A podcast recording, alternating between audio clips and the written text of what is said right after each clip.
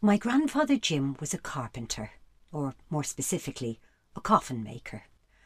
He had a premises down near the Coombe, planing and varnishing coffins for the comfort and dignity of the deceased of North Dublin in the early part of the 20th century.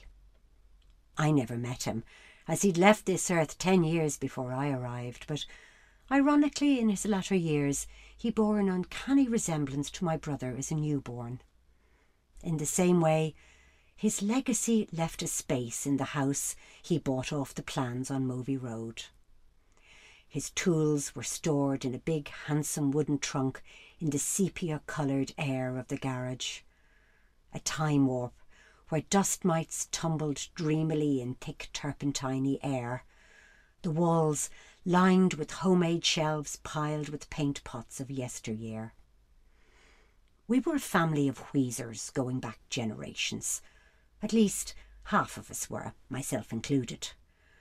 Perhaps that was why an unspoken space was held in the solid red brick house for both life and death. An air of nostalgia pervaded the house, despite my mother's efforts to inject some modernity with her new formica top table and jaunty row of cacti.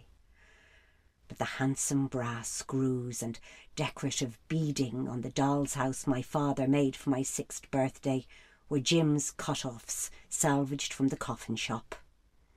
Isn't that ingenious? My grandmother cooed, her flowery bosom surging with pride. I had the sense that the dear departed never quite left that house. They just swapped bedrooms.